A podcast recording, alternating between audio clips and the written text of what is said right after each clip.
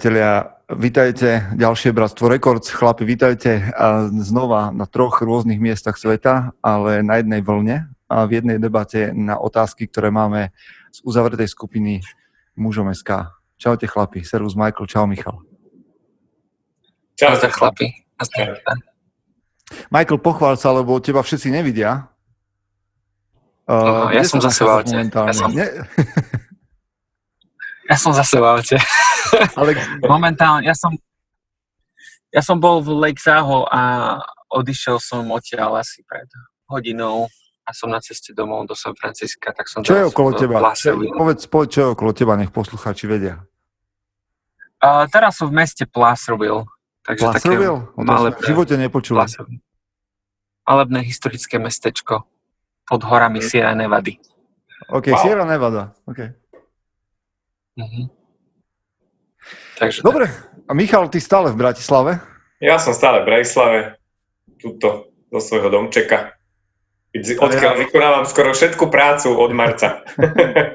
no a ja sa vám hlásim z historických Košic a to by som ti, Michael, vedel povedať, čo je historické. Nie tam 200-ročné mesto hovorí, že je historické. Ak má vôbec 200 rokov. Never mind, excuse me.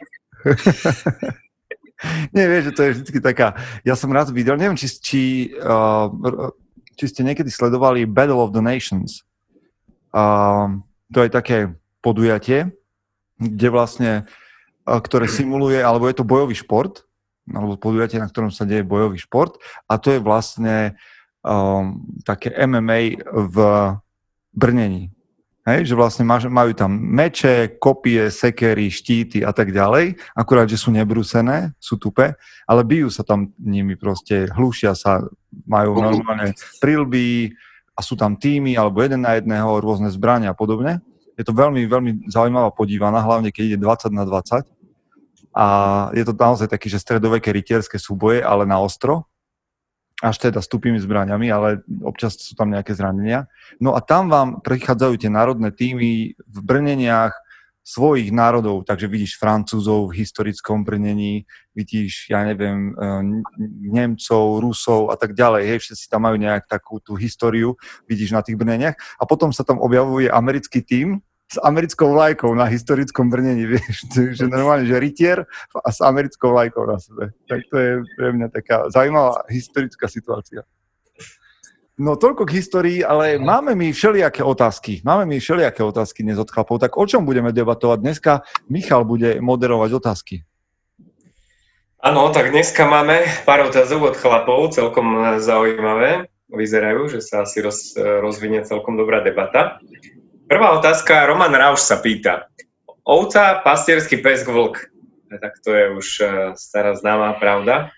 Ale pýta sa, čo z toho si, čo z toho chceš byť, ako by ideálne malo vyzerať, respektíve čo si pod tým u seba predstavuješ a čo preto robíš. OK, celkom komplexné. Uh, vám je obom známa však, však tá, tá ilustrácia, že pastierské psy, vlci a ovce. Áno, áno, mne to, mne to je známe. Michael, ty to rozumieš? známe, ale, ale, ale popíš to trochu. Osviežme no, jasné, nás počúva, počúva nás veľa ľudí. Uh, je to tak medzi iným, okrem toho, že máme o tom článok na mužom SK, tak medzi iným to zaznelo napríklad vo filme Americký snajper a samozrejme aj inde, ale vlastne ide o takú teóriu, že vo svete sa pohybujú tri druhy ľudí a to sú ovce, mm. aj keď to znie nejak škarede, ale teda to sú tí ľudia, ktorí žijú tak konformne a nemajú radi nejaké konflikty a proste radi sa pohybujú v tom dáve, tak nejak ne, nepoznaní, alebo žijú taký štandardný život, povedzme. A tie ovce vždy budú ohrozovať nejakí agresory, ktorých tá teória volá, že vlci. To sú tí, ktorí chcú a priori získať nadvládu alebo nejak zneužiť tu ten štandard tých obyčajných ľudí, podvodníci, zlí ľudia, teroristi, vrahovia, psychopati, asociáli ľudia, ktorí majú zlý úmysel. A potom k tejto, do tohto koloritu vlastne zapadá tretí druh ľudí, a to sú strážne psy, alebo pastierské psy, ktoré ma, ktorí majú takú tú vnútornú potrebu vnútornú potrebu ľudí chrániť. chrániť tých, ktorí sú slabší, ktorí sú v nevýhode a nejak ísť po krku tým, ktorí proste majú tendenciu ubližovať alebo sa obohacovať alebo si prilepšovať. Uh-huh. No, tak samozrejme, že mm, keď sa spýtaš chlapa, že čo by chcel byť, tak asi každý sa prikloní k tomu, že by chcel byť pastierský pes, ale neviem, či na to každý má vnútorné Ja si myslím, že to je vlk. alebo, alebo, ale inakšie. Myslím si inak, no môžeme sa o tom rozprávať, že či to vôbec existuje, ale no. ak už, tak si podľa mňa Michal trafil, že ono medzi vlkom a, a psom nebýva až taký veľký rozdiel. Áno. No, vieš, čo mňa pri tom napadá, teda Dobrá teória, dobrá teória, ale ja každá teória prax je, je, je trošku inakšia. A prax nie je takáto čierno-biela, jak sa tu píše. Ja by som povedal, že, že, že určite ne, nedá sa povedať, že niekto je 100% jedno z týchto troch uh, zvierat.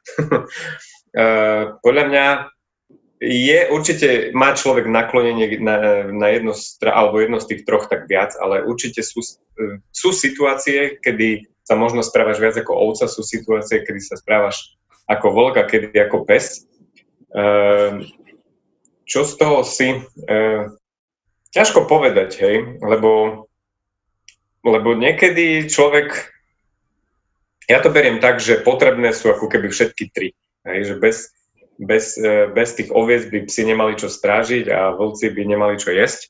Takže ehm, sám seba asi považujem, považujem neviem, či za toho, toho psa asi neskôr niečo medzi ovcov a vlkom som povedal. Mm-hmm. Že sú situácie, kedy som konformný, uh, nemám chuť bojovať proti nejakému establishmentu okay. a sú situácie, kedy sa viem načerti, uh, rozčertiť hej, a vtedy sa správam jak ten vlk a mám chuť ublížiť niekomu aj v úvodzovkách.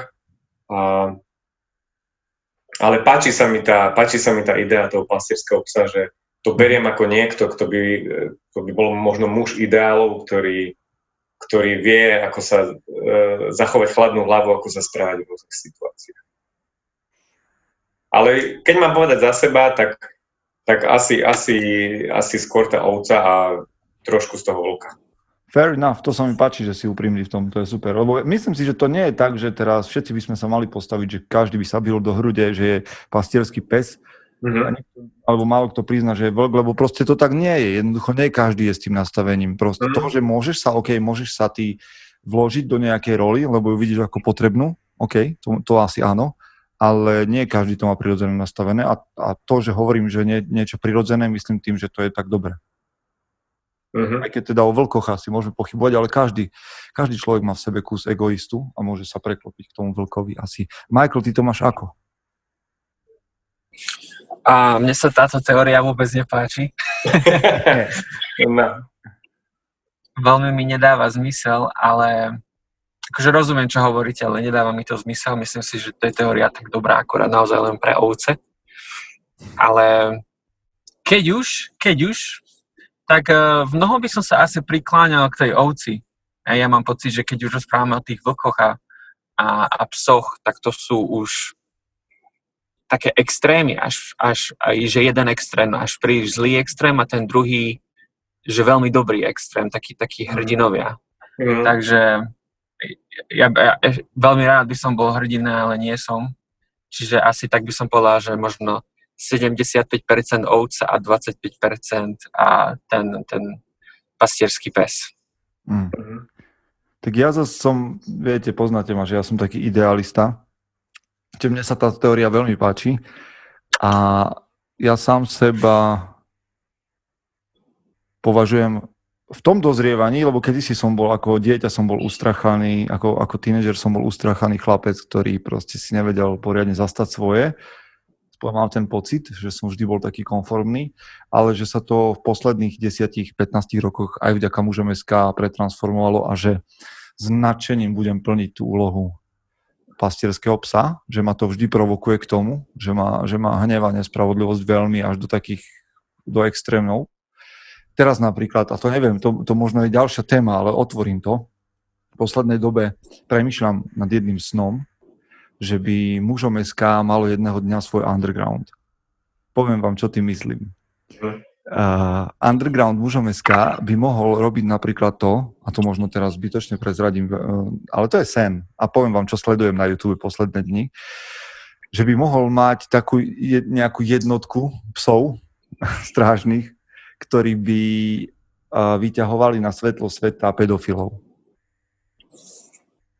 Teraz to sledujem na YouTube. V Amerike je niekoľko takých organizácií um, občianských, napríklad Dead Against Predators, alebo POP, alebo tak, také proste organizácie, ktoré majú svoje YouTube kanály. A tí, tí, to sú otcovia alebo muži, ktorí proste nejakým spôsobom na rôznych sociálnych sieťach hrajú úlohu malých detí a vyťahujú tak, alebo nalákavajú tak pedofilov ktorí sa s tými deťmi chcú stretnúť, posielajú im všelijaké fotky, návrhy a tak ďalej. Potom ich vyťahnú svetlo sveta, ne, ne, neublížia im fyzicky, aj keď by mohli. A, a proste len ich konfrontujú na kameru, že proste máme tu screenshoty z toho, čo si písal, poslal si nám svoje fotky a chceme, aby celý svet videl, že to, čo policia nerobí a mala by, proste robíme my, aby každý otec, každé dieťa v tejto krajine vedelo, že si pedofil a že proste chceš ubližovať deťom. A toto sú, toto sú také iniciatívy, ktoré mňa tešia, že existujú a hneď by som sa zapojil do nich. Hej.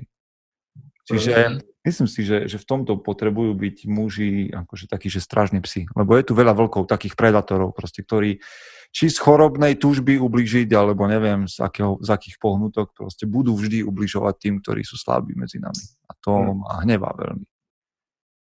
Aha. Takže ak aj nie som strážny pes, tak budem na tom pracovať, aby som bol, lebo mám pocit, že je tu oveľa, oveľa viac slabých obetí, slabších, ktorým môžu ubližiť tí, ktorí to zneužijú. Viem si predstaviť, že môjmu synovi niekto jedného dňa ubliží, lebo je autista a nebude sa vedieť brániť, tak ho niekto skemne. A ja potrebujem, aby tu okolo neho boli strážne psy, aj, ktoré, ktoré to nedovolia. Čiže ja tak nejak romanticky rozmýšľam o tom. Mm-hmm. Mhm.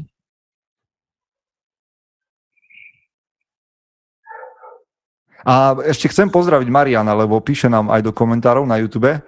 A Marian Murda je jeden z takých úspešných slovenských tanečníkov, chlap, ktorý na sebe máka, pracuje a fandí mužom SK, takže sme radi, Marian, že nasleduješ aj takto online z Bratislavy. Chcete niečo k tomu, či ideme ďalej, lebo ja som tak zarezal teda do, do ku tým pedofilom a to nebola otázka. Poďme ďalej. tak, poďme. Inak, počkaj, ešte, ešte jedna vec mi k tomu napadla, ktorú som chcel s vami rozobrať a nie je to otázka, ale no. pre, keď hovoríme, keď hovoríme, keď som spomenul tých predátorov, predátorov a pedofilov, že myslíte si, lebo veľa z tých chlapov ktorí sú predátori, alebo volci, alebo tak, že hovoria, že im bolo ublížené v detstve. A že oni si nesú takú traumu a že to je vlastne dôsledok tej traumy. Z vášho pohľadu je to, je to nejaký faktor, ktorý sa berie do, do úvahy? Pritom, keď niekto sa stane vlkom, lebo jemu bolo ubližované, lebo on zažil len vlkov, alebo, alebo máte pocit, že to je... Brať to do úvahy, alebo nebrať? To je taká psychologická otázka. Mm-hmm. Neviem, či sa cítim na to. No tak povedz, čak máš synov, máš synov, tak ich niekto jedného dňa môže lákať z domu a potom ti povie, že aj keď bol malý. Asi by, no to by som sa asi k tomu ináč postavil, ako, ako takto teoreticky nad tým uh, premýšľať. Ale tak beriem to tak, že človek uh, sa vyvíja, tá cesta vývoja človeka je dlhá a určite tam patrí detstvo. Čiže čo človek tam zažil, môže ovplyvniť e, jeho zmyšľanie v dospelosti, ale ťažko sa mi vžíva, vieš čo, do tejto, do tejto role, lebo ja si myslím, že človek by mal akože to detstvo zanechať detstvom a tak nejako mm-hmm. dospieť a postupne sa aj zbaviť možno tých trám. Nebrať ja, sa ťa, ja sa tak spýtam nepsychologicky. Čiže hovorí, že detstvo by mal zanechať tam, čiže by si tomu, keby, to, keby sa snažil vylákať tvojich synov z domu, a nebodaj by sa mu to podarilo, tak by si mu šlapol na gule detstvo, nedetstvo. No áno, to, to určite. Keby to bolo takáto osobná záležitosť. Uh-huh, uh-huh. No. Uh-huh. Michael? Um, no, pr- premýšľal som nad tým, že, že, že v prvom rade ja sa ani neviem žiť do, to, do, do kože toho človeka, čo je asi dobrá vec. To sa to, to je inak veľmi dobré. To, to je výborná vec. To sa, sa asi nikto nevie, pokiaľ si tak, takým niečím neprejde a nikto by si nikdy nemal. A, čiže ťažko, ťažko súdiť človeka na základe niečoho, čo si sám neviem predstaviť. Ale keď už ja, ja jednej veci, ktoré by som nikdy nerozumel, je, že, že prečo, prečo by som mal ďalej ubližovať niekomu inému? Prečo by som nemal byť ten posledný, posledný mm-hmm. kúsok v reťazi, že koniec reťaze? Mm, že prestrihnúť to seba. Čo by sa muselo stať v mojom mozgu alebo v mojom mindsete, aby som mal potrebu pokračovať? Mm. OK, OK, to, to bola len taká otázka na okraj. To bola len taká otázka na okraj, tak sa zhodneme v tomto. Uh, poďme teda k ďalšej otázke. Poďme ďalšej. Jakub Poloha sa pýta, kedy muž vie, že je vhodný, aby viedol iných? Dobrá otázka. Mm. Mm. Kedy je muž, keď, ešte raz, kedy muž vie? Kedy, e, kedy muž vie, že je vhodný, aby viedol iných. Uh-huh. Aby viedol. To by nám možno vedel povedať uh, Rudo. On má podcast lídrom, hovorí o tých lídroch, ale tak zastaneme jeho úlohu teraz. Tak skúsme teda. Tak e, čo mňa napadá prvé, tak vtedy, keď ťa, ťa asi takto nasleduje, ne? Aha, aha, OK, OK, to je inak dôležité, že, že keď chceš viesť, tak musí byť niekto, kto ťa chce nasledovať. Musí byť niekto, kto ťa chce nasledovať, nie? OK, OK, a to je málo, to nie je málo. A možno sa takí nájdu a je, ty ani si nechcel viesť, ale ľudia ťa nasledujú, tak už potom vieš, že si vhodný na to asi. Ah, good point. Musí ti to teda niekto dať vedieť. To je prvá vec. To s tým súhlasím. Možno externý faktor, to je proste. Aha, že. Musí to vychádzať asi od tých druhých ľudí, ktorí sa chcú dať viesť tebou. Čiže musíš mať ľudí, ktorí sú ochotní ťa počúvať a nasledovať, počúvať, čo hovoríš. Dobre, máme jeden point, s tým súhlasím to, to, to je zaujímavé. Mňa, sa, mňa, mňa prvé, čo napadlo, bolo, že um, pokiaľ teda zabudneme na to, či sú tam nejakí followery alebo nie, to asi si človek nikdy nie je úplne istý toho, že je hoden vede, ve, ve, vedenia druhých. Mm. Že proste do toho musíš len skočiť a vyskúšať. Mm. Um, a asi myslím, že mnohom to je takže druhý ti začnú rozprávať, že, že ty by si mal do takýchto vecí sa pustiť, lebo to v tebe vidia. Mm-hmm.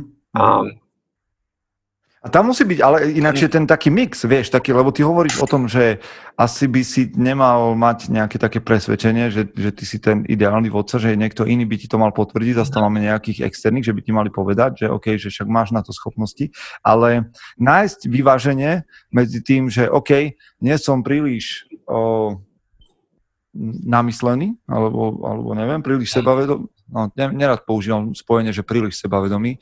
Ne, nemáš proste ego príliš vysoko, neťaha ťa ego, ale na druhej strane máš to sebavedomie, že... Lebo veľa chlapov, ktorí dostanú možnosť viesť, tak to udúpu s tým, že o, ja nie, prečo ja, ja nie som na to, že sú tu iní lepší a pritom, vieš, naozaj máš potvrdenie od ľudí z okolia, od nejakého možno nadriadeného, máš ľudí, ktorí by ťa nasledovali, ale ty máš nejakú prílišnú skromnosť alebo máš nízky level seba dôvery a nechytíš sa toho, vieš, neskočíš do toho. Čiže tam treba nájsť podľa mňa niečo medzi tým.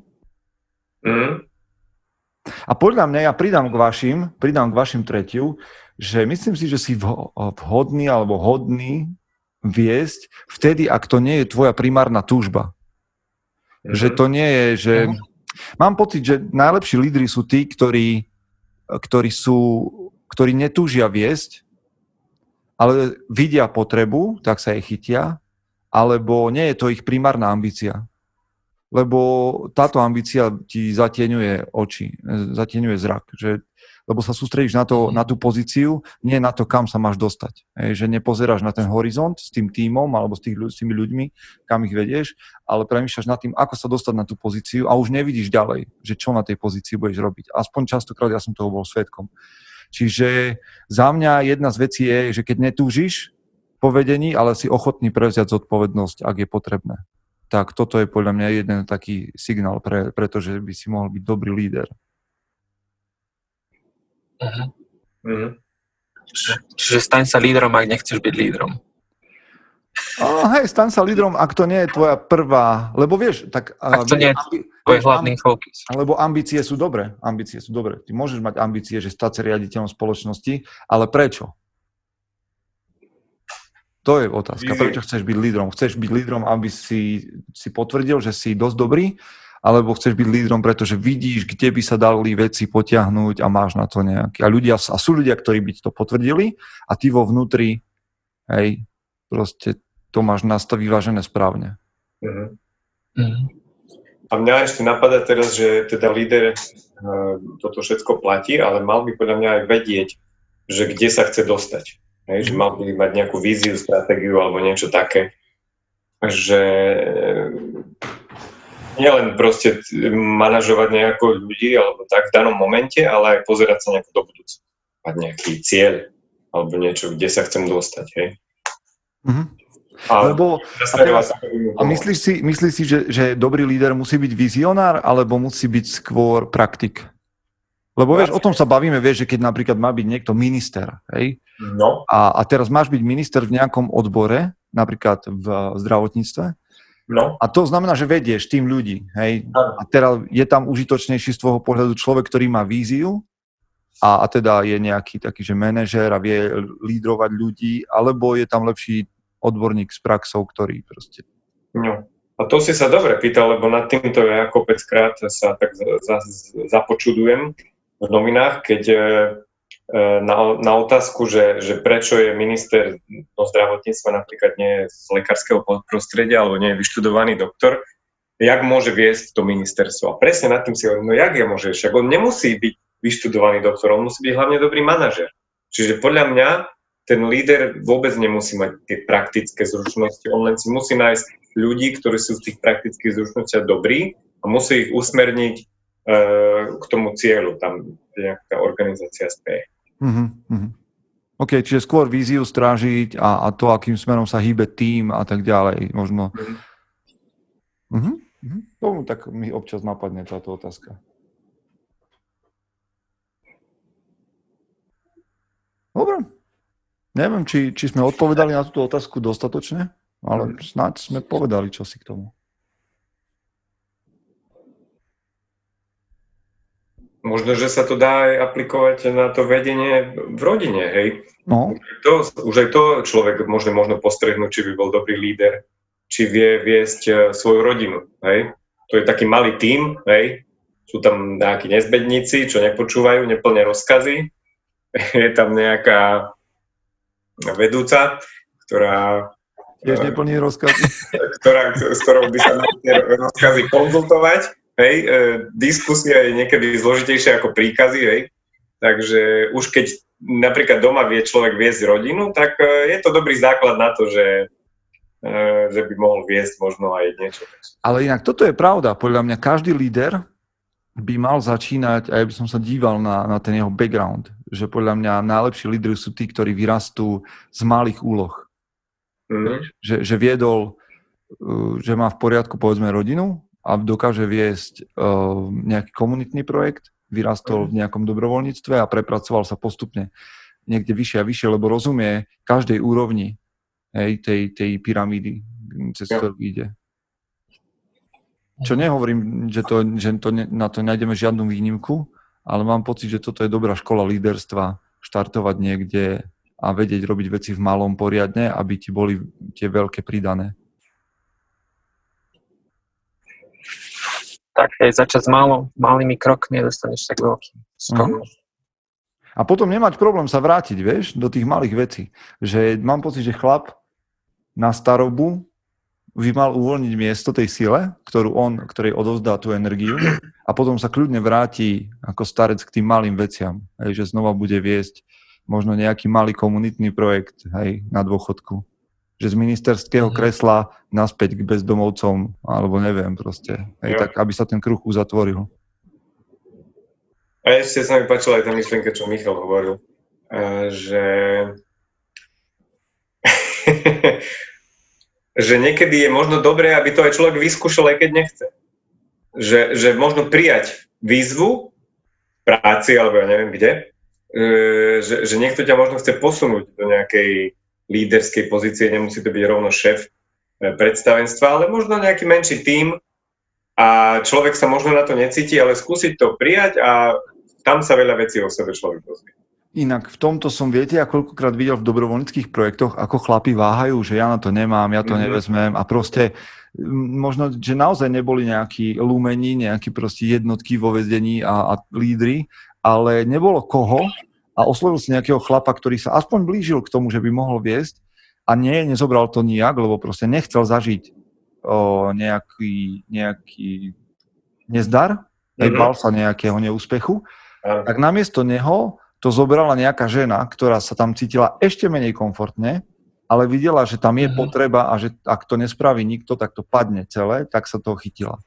A mám pocit, že toto je veľmi častý scenár, že OK, že ženy sú ženy, ktoré by boli radi, keby to zobral nejaký muž, muži proste nechcú zažiť neúspech, tak proste sa nakoniec toho chytia ženy, ktoré nakoniec trpia v tej pozícii, lebo nie sú prirodzene, nemyslím, že žiadna žena nie je líder, ale tie ženy, ktoré som ja videl, sa, ne, sa cítili o mnoho nekomfortnejšie v tej pozícii a zobrali to, hoci, hoci očakávali od mužov, že to vezmu. Ale tí nechceli vyzerať, že to nie, že niečo nezvládli.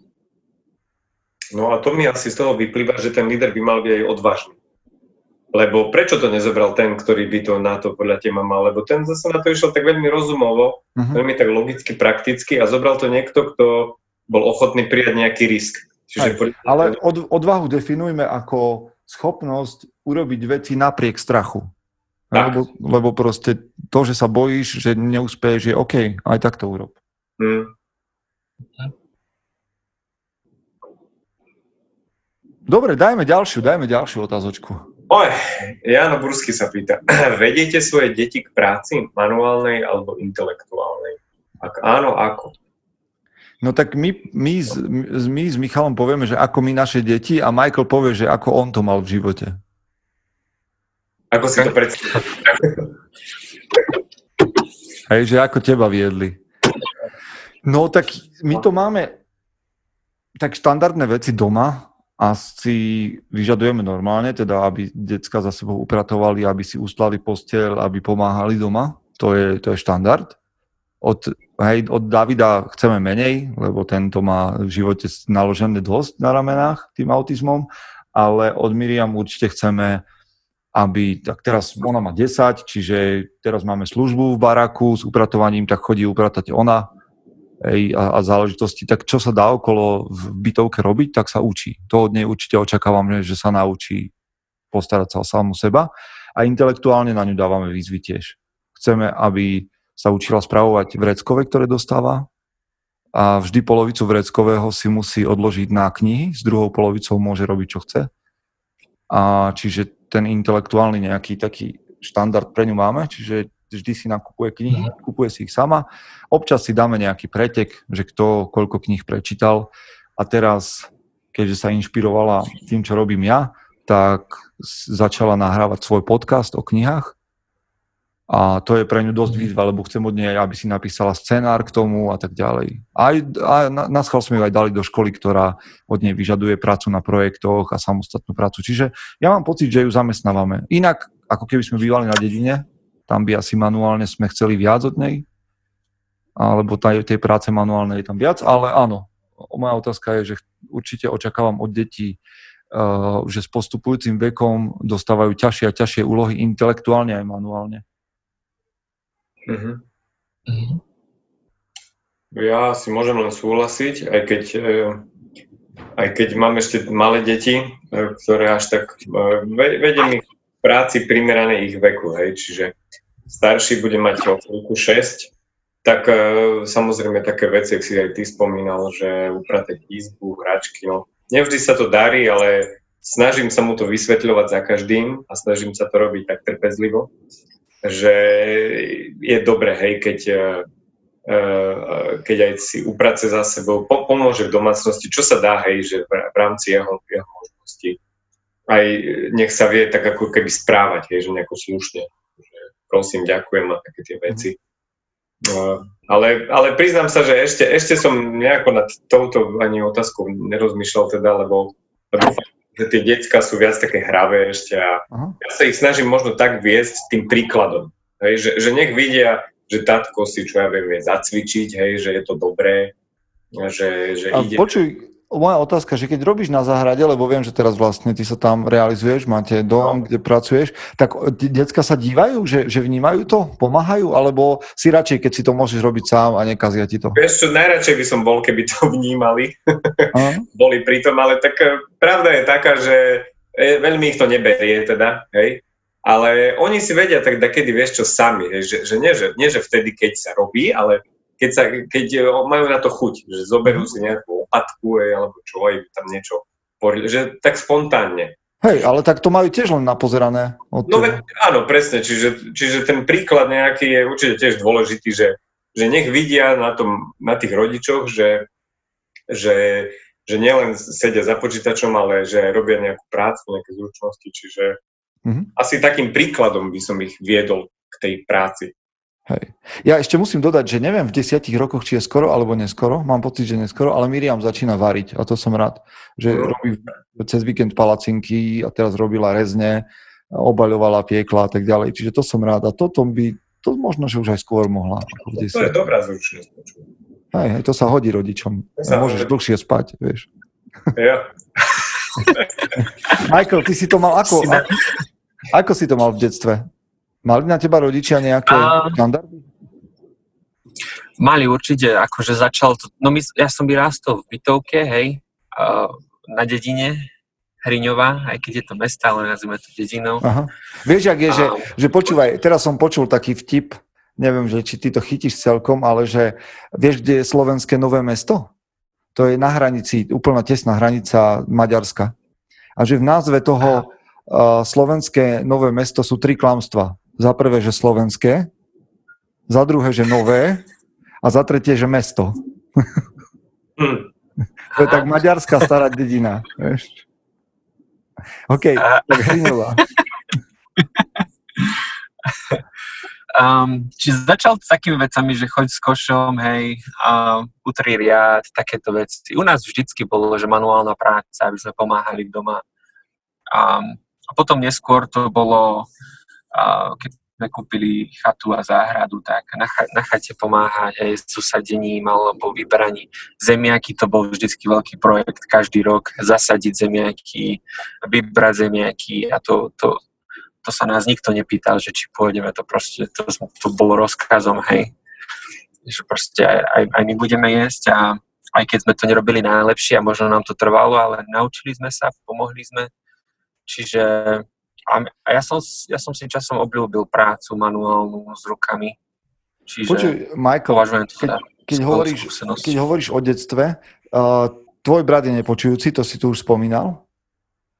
A uh-huh. máš pocit, no. že, že si bol znevýhodnený? Že, že si mal toho viacej naložené ako tvoj brat? Alebo ste to mali rovným dielom, že každý musel rovnako?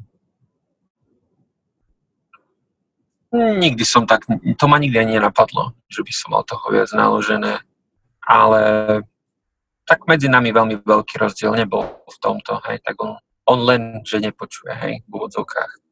Ale on ani často doma nebol, pretože on musel chodiť na špeciálnu školu, čiže bol doma len cez víkendy a najviac práce bolo, keď už tak cez víkend. No a keď som utrel riad alebo išiel s košom cez týždeň, tak to mne trh, nikdy netrhalo žily. Hej, ale keď ste boli Sestra doma, tak ste, robili, tak ste robili rovnako všetci teda, hej? Hej, sestra bola najviac tá, ktorá musela často zostať doma. My sme išli e, sa starať o záhradu, a takéto veci, ale ona musela, musela upratať byt. Čiže na to mala také najťažšie možno, alebo toho najviac. Aha. Inak v slovenských Takže rodinách to tak býva, že, že sestry, céry toho majú naloženého viac. Čo potom sa odráža častokrát na tom, že ženy sú pripravené do života o mnoho zručnejšie, o mnoho lepšie ako, ako mladí muži. Lebo sestra spravila, upratala, navarila, vyžehlila, oprala a ja som mal narúbať drevo, len v bytovke nebolo kde. A nebolo ani na čo. Že už som aj išiel ale, orať v pole, ale nebolo čo orať. Aha. Varenie, ešte to som sa naučil a to mi slúži až do dnes. Varím, varím rád. Vidíš, to som sa ja nikdy ako chlapec nenaučil. Ani som nechcel a dodnes nechcem a mám z toho zlý pocit akože z varenia. No ale tak to sa stalo už, no. Nie, že by som to nemohol prekonať, však sme sa o tom na začiatku bavili, že traumy z detstva si, si máš prevziať. ale dnes už to mám nejaký taký odpor voči tomu. Ja. No dobre, máme tam čosi ešte? Máme tam ešte jednu. Tak daj. Radovan sa pýta, ako vieme, či sa meníme? Ako vieme, či je to zmena k lepšiemu? Čo je teda našim zrkadlom? Ako sa od vzniku mení mužom SK a čo potrebuje jednotlivec, ak sa pokúša meniť svet okolo? Ja odpoviem na posledné dve. Mužom SK od svojho vzniku sa zmenilo veľmi, lebo mužom SK bol kedysi projekt jedného muža a dnes je to projekt niekoľkých mužov, ktorí do toho vkladajú svoj čas, energiu, myšlienky a mohol by som ich menovať. To je Michael, Michal, Rudo, Martin, lídry klanov, je nás stále viac a viac. Čiže už to nie je projekt jedného muža, je to len sen jedného muža a snaha mnohých a verím, že aj sen mnohých. A čo chceš, e, teda čo máš robiť, ak chceš zmeniť svet? To je veľmi jednoduché a nevymyslel som to ja. Zmeň seba. To je všetko. Ty viac nemôžeš zmeniť ako seba. A toto urobí kruhy vo vode a tak veľmi ako budeš meniť seba, také veľké kruhy to spôsobí a zmenu. Si pozri Sira Nikolasa Vintona, ktorý pracoval iba na tom, čo mu bolo vlastné a zmenil celý svet. Zachránil deti, ktoré sú alebo boli lekármi, astrofyzikmi a neviem čím všetkým. A to len preto, že on pracoval na sebe a na tom, čo považoval za správne. On urobil iba maličkú vec, ktorú považoval za správnu, aj keď z dnešného pohľadu to bola obrovská vec. Takže ešte, pardon, ešte raz, ak chceš meniť svet, zmeň seba. A to nie je kliše, to je pravda. No ale chlapi, ako, ako viete, že sa meníte? Podľa čoho? Lebo teórie, teórie by sme mohli hovoriť všelijaké, ale na toto treba podľa mňa veľmi praktickú odpoveď, lebo sa stratíme niekde v teórii. Uh-huh. Podľa, podľa výsledkov, to je celé. Mm. Čo to znamená? Ak, ak, ako, ako, to, ako to meriaš? Ak každoročne prinášam sám sebe alebo svetu rovnaké výsledky, tak možno prvý rok to je v pohode, druhý rok ešte, ešte ako tak a tretí, to, ťa, to ma už omrzí, lebo si uvedomujem, že nikam, že sa nikam neposúvam, nemením sa, pretože, pretože ak by som sa zmenil, by som sa osobnostne posunul ako človek, a musím, musím samozrejme, že začať produkovať lepšie výsledky a vyššie výsledky a, a slúžiť lepšie sebe alebo ostatným. Hej, a môže sa to odraziť finančne, že máš vyšší ročný príjem, alebo rozšíri sa ti obzor a začneš ovplyvniť na väčšie množstvo ľudí, respektíve si založíš rodinu, o ktorú sa vieš postarať, čo si si možno nevedel dva roky pred, dozadu predstaviť. Mm. Ja sa na život tak aj tak pozerám, že vždycky si tak okolo Vianoc, po Vianociach poviem, že aký bol môj rok a či sa, či sa niečo zmenilo a posunulo v mojom živote k lepšiemu. A bližšie k tej mojej vízii, hej. Uh-huh. Hm. No vieš čo, najjednoduchšie mi príde, že ak chceš vedieť, či si, sa, či si sa zmenil, alebo či sa niekam posunul, musíš si dávať ciele. Lebo vtedy vieš, či si ten cieľ dosiahol. Keď ak, nemáš, ak nemáš cieľ, tak odkiaľ budeš vedieť, či si niekde inde či, či sa niečo zmenilo, alebo si na tom istom mieste. Ja no, rozmýšľam spolu s vami nahlas. Uh, podľa ovocia, hej, podľa výsledkov, to súhlasím. Mm-hmm. Ak tvoj život neprináša žiadne ovocie, žiadne výsledky, tak asi robíš veci rovnako. Ak sa veci, ak, rob, ak robíš tie isté veci dookola rovnako, tak sa veci nem, nemajú prečo meniť. Alebo? No, áno. Dobre, dobre hovoríš. Asi to bude, že na niečo konkrétne, čo chceš, aby sa zmenilo a porovnaj si to s nejakom časovom období a zistíš, či to je, či sa mení. Ako za mňa Radovan asi to podľa mňa zbytočne komplikuje, sorry. Lebo proste vieš, čo, čo budeme akože debatovať o tom, že ako viem, či sa zmenilo. No tak povedz mi, spravil si pred rokom 50 klikov a tvoj cieľ je byť fyzicky lepší, silnejší, zdravší, tak spravíš 100 klikov? Minulý rok si bol 5 krát chorý za rok, tento rok si bol koľkokrát chorý. Mm. Čo si spravil preto, aby si bol zdravší? Zmenilo sa to alebo nezmenilo? Uh, máš mizerné vzťahy. Ďalší rok máš lepšie vzťahy? No musíš sa zmeniť, ak chceš, aby si mal lepšie vzťahy. Musíš nejak inak komunikovať s ľuďmi, alebo si nájsť nových. Vieš, že ja to vidím veľmi pragmaticky, možno, že príliš tak mužský, technicky, alebo ja neviem, mm. ale proste tak si v bode A a chceš byť v bode B, tak za pol roka mi povedz, či si v bode B, či sa veci menia. Lebo ak sa veci zmenili, no zmenia sa len tak, že ty zmeníš svoj prístup k ním. Neviem, podľa mňa to je, nie je to také ťažké. Mm. Či som veľmi, veľmi... Ešte, ja mám pocit, že, že, že veľa ľudí chodí po svete s tým, že si neuvedomujú, že sa nikam neposúvajú a, a potom príde na nejakú takú už post vek, kedy už si vedomia, že môže byť poste, hej, že vôbec ani takým spôsobom nepremýšľali, ako my premýšľame, že uisti sa, aby si poskytoval lepšie ovocie každý rok, vieš. Oni sú spokojní možno v nejakej takej komfortnej zóne Hej, a ale podľa mňa nikdy nie je neskoro. Vieš, nikdy nie je neskoro. Musíme splniť kvótu tohto podcastu, tak sa ťa spýtam, že kedy je kedy je neskoro začať jiu A ja som, ja, si, ja som raz, uh, teda raz, asi rok dozadu začal jeden pán, ktorý mal cez 70 jiu-jitsu. OK, čiže, čiže nikdy nie je neskoro na veci. Nikdy nie je neskoro. Nikdy nie je neskoro. Keď sa chceš meniť, super, no. akože začneš jiu-jitsu. Neviem, Radovan, či sme ti odpovedali uspokojivo. Ja si myslím, že, že, že proste, ak chceš vidieť zmeny, potrebuješ začať meniť seba a to, či si sa zmenil, vidíš na tom, či sa, či sa dejú v tvojom vec, e, živote veci, ktoré sa nediali a po ktorých túžiš, aby sa udiali. Tak jednoduché to je za mňa. Alebo môže ešte zmeniť e, zmyšľanie, hej? Keď sa ti nejaká vec nepáči, tak sa zamyslí nad tým, prečo sa ti nepáči a skús mm-hmm. možno zamyslieť nad tým, ako by sa ti mohla páčiť. Čiže, a zase, a zase meníš a zase je to, áno, si u seba. Hej. Že o tom inak, o tom inak pekne, pekne o tom hovorí Markus Aurelius viackrát, takže určite odporúčam myšlienky k sebe. Ja. Dobre, tak čo? Ne, nehovorím, že sme povedali, myslím si, že je možné, že sme neodpovedali ani, jedn, ani na jednu otázku uspokojivo alebo správne, ale som s tým veľmi spokojný. Lebo rozumiete, že, že ľudia, ktorí nás počúvajú, musia chápať, že si prisadli k trom chlapom pri stole, ktorí proste rozprávajú o vážnych témach, tak ako ich oni prežívajú a možno sa z toho dá niečo zobrať a možno sa s tým dá len nesúhlasiť, ale to tiež formuje tvoj postoj. Tak. Takže to je win-win situácia.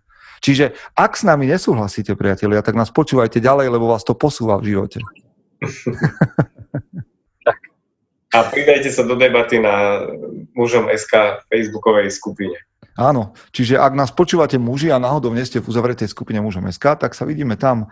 A obligátna otázka, ktorá tiež musí padnúť, každý podcast. Čo máte v pláne ešte dnes, chlapi? Michael, kam, koľko čas čaká ešte cesty domov? Ešte asi dve hodiny, potom si musím dať workout a potom musím ísť do práce. Čiže ešte sa, ešte mám čo robiť. No, celý deň. Michal, ty máš čo, ešte ideš pracovať, alebo už je koniec? Ešte vieš čo, asi vybavím nejaké maily, lebo teraz, ak mám zapnutý počítač, tak nejaké nabehli. Aha. Ale už dnes len, len oddych. OK. Ja mám pred sebou, teda ja už mám všetky výzvy na dnes splnené, čo sa teším, ale nejak ma smedí, aj keď som vypil 3,7 litra vody, či to dnes, rátam si to v rámci 75 hard, ale ešte, ešte pôjdem do taký politer, lebo nejak mi vysmedlo čaká.